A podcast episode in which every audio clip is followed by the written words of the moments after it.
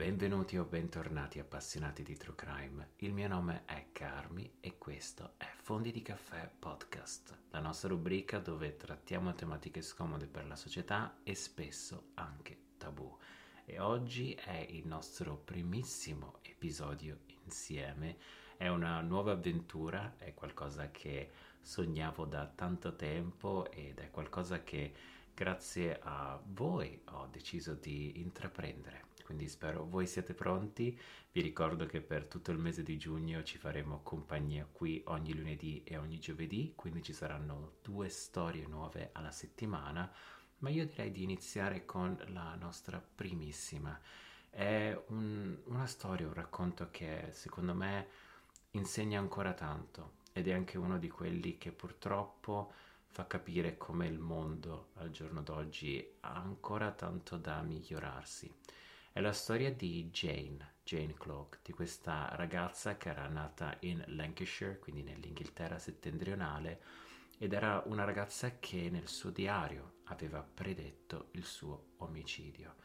Purtroppo quello che gli è successo, il, la sua vita da giovanissima ragazza, gli abusi e le violenze che ha subito per la ricerca di una, una stabilità nella sua nuova famiglia con il suo compagno, è stato qualcosa che purtroppo le ha fatto perdere la sua vita. È una storia molto triste, ma è una storia secondo me molto attuale e purtroppo è una di quelle storie che si sente ancora troppo spesso. Ragazze giovanissime, donne che in casa loro sono intrappolate e vivono con dei mostri. Ma io direi di iniziare subitissimo. Infatti volevo raccontarvi di lei. Era una ragazza di solo 26 anni. I genitori la amavano, erano assolutamente orgogliosi di lei. Addirittura il loro legame era speciale. Si confidava moltissimo sia con sua madre che con suo padre. Raccontano di lei di essere una ragazza che sin dall'inizio era buona, gentile, premurosa, molto molto matura per la sua età. Jane veniva da questa famiglia che, come dicevo, era veramente molto molto unita, ma uno dei suoi desideri era quello di diventare come la madre, un'infermiera. Infatti è così che a pieni voti nel 2017, a solo 22 anni, si laurea come infermiera. Ed è grazie alla sua professionalità, alle sue doti comunicative ed empatiche che subito trova lavoro in un ospedale di Blackpool che si chiama il Victoria Hospital. Grazie alla sua personalità la ragazza viene subito circondata dai suoi colleghi che le danno veramente grande affetto. Raccontano di lei che è assolutamente un piacere fare i turni di lavoro perché è una di quelle persone che non solo è molto diligente, ma ti fa proprio venire voglia di andare al lavoro. Avete presente quei colleghi che ogni tanto abbiamo che, non lo so, ci fa venire voglia di vedere che cosa gli succede nella vita o di fare giusto qualche chiacchiera? Molte persone si confidavano appunto con lei e aveva sempre la risposta giusta. Lei riusciva sempre a darti, non lo so, quella spinta in più. Purtroppo però è proprio in questo lavoro nel Victoria Hospital che lei non solo incontra tutti questi meravigliosi colleghi, ma incontra quest'uomo che diventerà il suo più grande incubo. Il nome è Jonathan Voss. Ma inquadriamo un attimo Jonathan, che all'epoca aveva 27 anni. Lavorava durante il giorno appunto all'ospedale come tecnico d'ambulanza, mentre la sera part-time come buttafuori in discoteca. Una delle sue più grandi passioni è il bodybuilding. Infatti lui veramente cura tanto la sua immagine, va tanto in palestra, mangia bene, è una di quelle persone che veramente è molto fissata sul suo aspetto fisico e meno sul suo, diciamo, intelletto. Jane sviluppa subito e presto una simpatia verso Jonathan e lui la ricambia e anzi sembra essere molto interessato.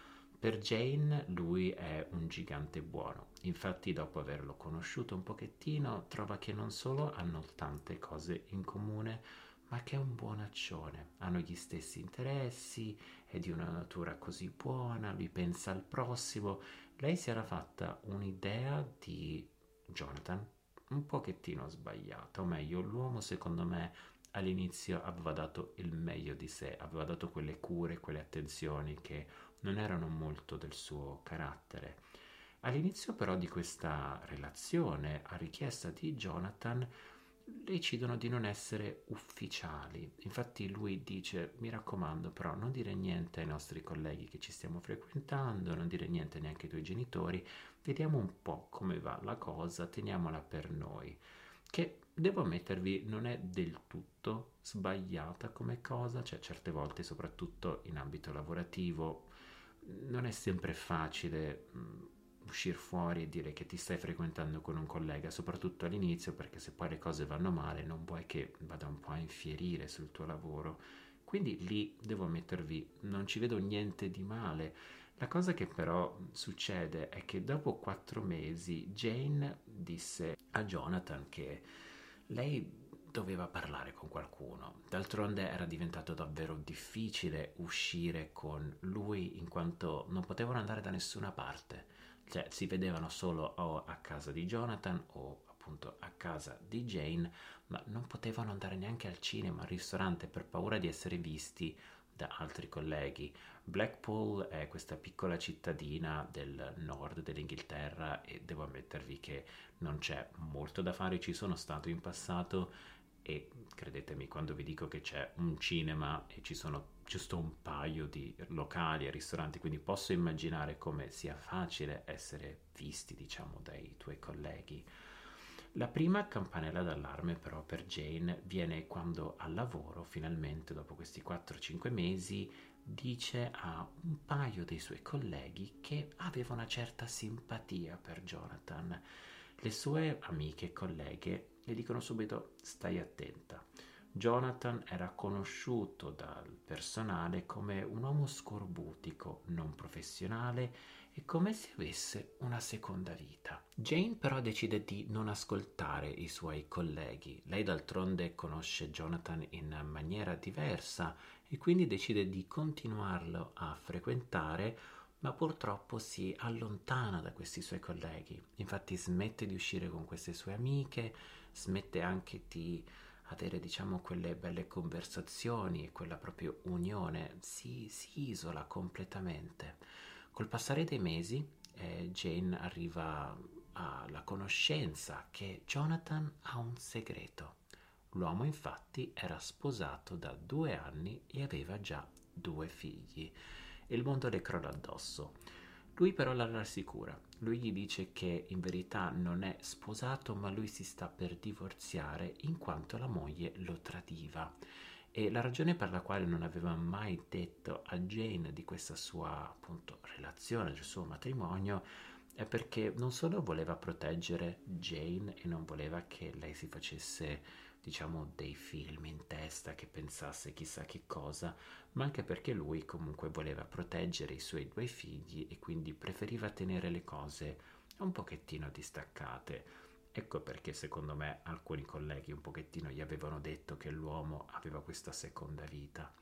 Jane però decise di crederci. Per lei il fatto che quest'uomo non solo stesse per divorziare, il fatto che la donna, sua moglie, lo tradiva, ma soprattutto il fatto che lui, Jonathan, aveva ammesso che era tutto per proteggere i suoi figli, fa proprio questa luce su di lui che Jane ammira. Infatti non solo lei appunto ci crede, ma decide di dargli tempo.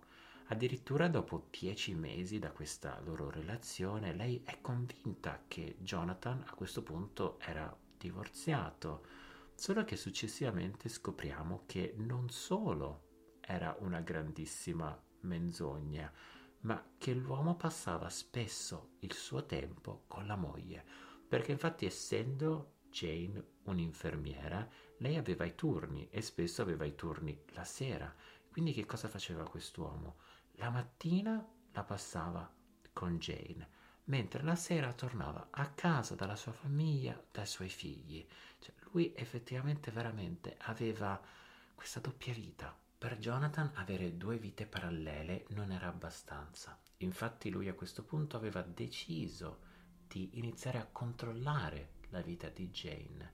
La umiliava in pubblico, davanti agli amici, davanti ai parenti le stava rovinando completamente l'autostima. si lamentava del modo in cui la ragazza mangiava, del modo in cui lei si truccava, il modo in cui si vestiva. Jane però nascondeva il suo malessere, sia quello emotivo che quello fisico, perché infatti Jonathan aveva iniziato a picchiarla. Era tutto partito da uno schiaffo, parte tutto da un piccolo gesto. E purtroppo lui, dopo essersi scusato, dopo aver detto che non l'avrebbe mai più fatto, sappiamo tutti che quella è una grandissima menzogna. E purtroppo quando il tuo compagno, la tua compagna ha questa violenza fisica, è qualcosa che va avanti, è di- difficilmente è un caso isolato.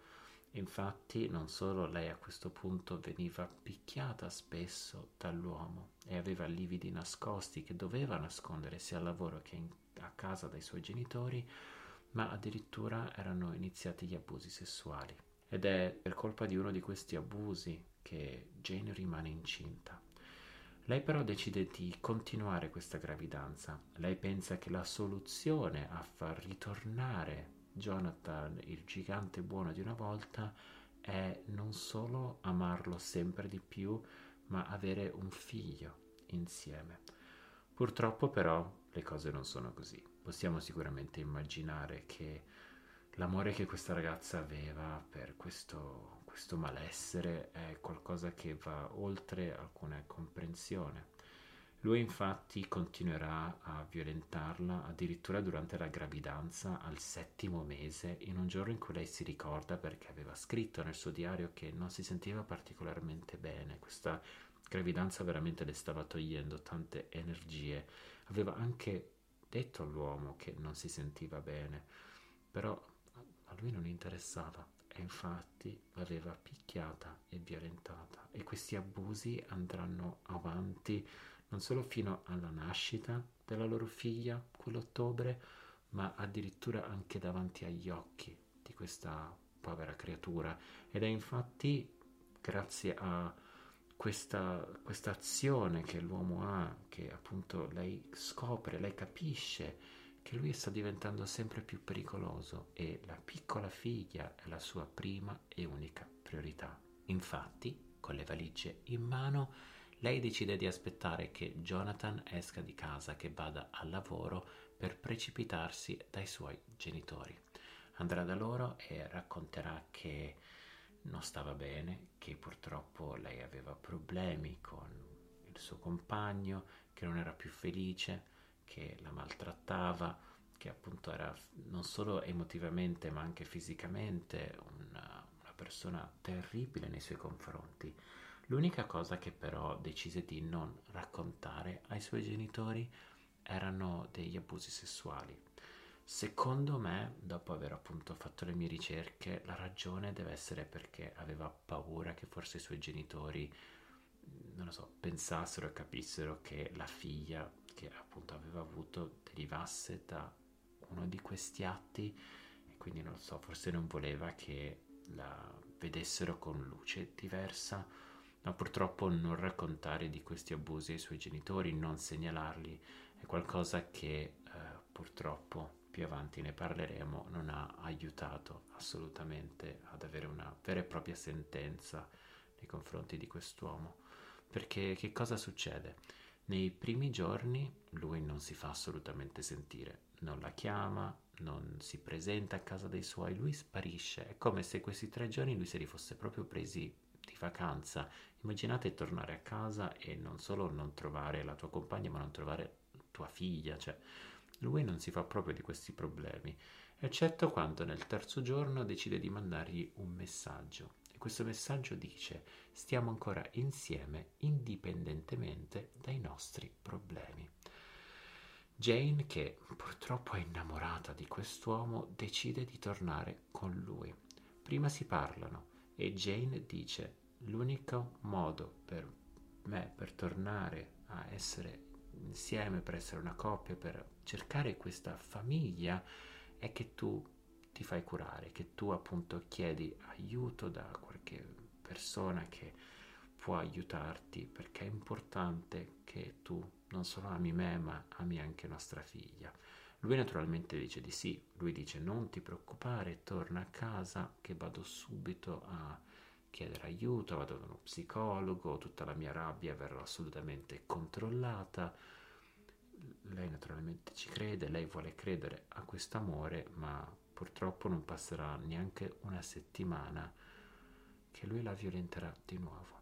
E Jane a questo punto dice basta. Lei dice che non ha più senso stare insieme e addirittura questa volta finalmente sporge denuncia. L'uomo viene arrestato. Purtroppo però per eh, la, la, pace e la serenità di questa donna non durerà molto, perché infatti lui passerà solo due mesi in, in prigione e poi verrà rilasciato. Fu rilasciato in libertà vigilata in attesa di un suo verdetto, ma è davvero importante da sapere che naturalmente tra Jane e Jonathan non c'era assolutamente nessun tipo di comunicazione, ma che Jonathan anche in questi due mesi in carcere non aveva mai detto che nutriva un certo desiderio di vedere la figlia, che aveva pochi mesi.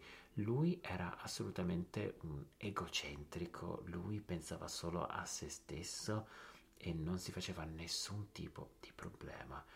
Jane e la sua famiglia, dopo aver scoperto che adesso l'uomo era in libertà vigilata, non si sentono bene, si sentono proprio un'ansia addosso, soprattutto Jane, che infatti scrive spesso nel suo diario delle sue paure. Lei appunto racconta di come si sente osservata da lui, di come ha paura di uscire di casa. Infatti lei fa casa e lavoro, non va da nessuna parte, non va neanche al supermercato perché lei ha paura che proprio neanche in un luogo pubblico si può far vedere, perché lei sa che prima o poi lui sarebbe andato a trovarla. Ed è così che infatti il 25 di luglio Jane ha il turno di notte in ospedale e mentre va a parcheggiare la sua macchina incontra Jonathan davanti a lei. Lui la minaccia, lui vuole che la donna faccia cadere le accuse su di lui così non va in prigione, così non succede niente, ma lei si rifiuta.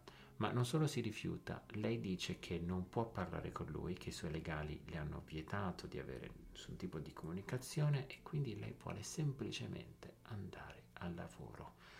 Questo fa innescare in Jonathan la sua parte peggiore, la sua rabbia, e quindi tira fuori un coltello e la pugnala 71 volte. Ebbene sì, 71 volte, addirittura quando lei cade a terra, lui le salta sopra. Voi immaginatevi che Jane è una donna piccinina, cioè proprio mingherlina, molto leggera e lui è questo grande bodybuilder che ha il doppio della sua stazza, doppio della sua altezza. Immaginate che lui è sopra di lei e la va a coltellare 71 volte. Dopo aver fatto questa sua azione, lui si alza e se ne va. Lui si gira e fa, fa per andarsene, anzi. Ma che cosa succede? Prima di salire nella sua auto si gira e vede che Jane è ancora in vita. Lei sta ancora respirando e anzi si è girata e con la sua forza, con la sua forza di volontà di combattere per rimanere in vita, si sta trascinando verso l'entrata dell'ospedale per chiedere aiuto e l'uomo non vuole questa cosa. L'uomo torna indietro, gli salta un'altra volta addosso e questa volta fa sì che lei non potrà più respirare. Lei muore in quel parcheggio in quella notte del 25 luglio. A immortalare questa scena ci sono le telecamere dell'ospedale e infatti esperti dopo aver visto questa scena dicono subito che le intenzioni dell'uomo erano sempre quelle di violenza perché proprio il suo linguaggio del corpo sin dalla prima volta che i due si sono visti si nota come lui era già innervosito, lui era pronto a farle del male. Tramite le telecamere di sorveglianza dell'ospedale la polizia riuscì a riconoscere l'uomo e Jonathan fu immediatamente arrestato Il processo fu abbastanza lineare, in quanto questi filmati appunto parlavano da soli e infatti l'uomo fu condannato all'ergastolo con un minimo di 30 anni. Purtroppo però il giudice decise che le prove di stupro non erano abbastanza e infatti Jonathan fu liberato da queste accuse.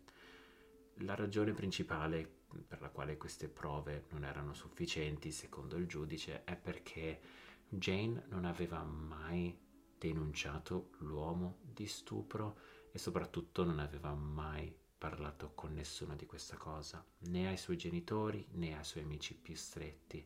Questa era una cosa che lei si è sempre tenuta dentro e purtroppo avendo solo queste pagine di questo diario contro la parola dell'uomo fa sì che non è sufficiente per condannarlo a qualcosa che è assolutamente condannabile e disgustoso. Questo è il nostro primo Fondi di Caffè podcast. La storia di Jane finisce qui. È una storia molto triste, è una storia che purtroppo, credetemi, più e più volte si sente ancora, non solo su Jane, non solo sulla sua famiglia, ma su tantissime altre donne. Dico sempre ed è importantissimo ed è qualcosa che cercherò sempre di ricordarvi, è importante chiedere aiuto. Non vergognatevi se qualcuno vi ha fatto del male, non è mai colpa vostra, non è mai colpa della vittima. Questi mostri ci fanno il lavaggio del cervello, questi mostri ci spingono a credere che forse abbiamo dato i segnali sbagliati, forse l'abbiamo voluto. No, credetemi, queste persone sanno esattamente che cosa stanno facendo e quindi se tu in questo momento che stai ascoltando hai bisogno di aiuto, chiedi aiuto. Nessuno ti giudica, nessuno ti giudica, non sei da sola, non sei da solo. Purtroppo quello che succede a te succede a tantissime persone ed è qualcosa che non va mai via è qualcosa che purtroppo continuerà ed è qualcosa che è fuori dal tuo potere. Tu non hai il potere di curare una persona, e tu hai il potere di proteggere te stesso, te stessa, di amarti ed è qualcosa che te lo devi. Quindi io spero tantissimo che questo primo episodio di Fondi di Caffè ti sia piaciuto. Ti ringrazio per essere stato qui con me ti ricordo che ci saremo tutti i lunedì e tutti i giovedì per tutto il mese di giugno e niente, ti abbraccio fortissimo e spero di averti qui con me ancora una volta e grazie per avermi ascoltato.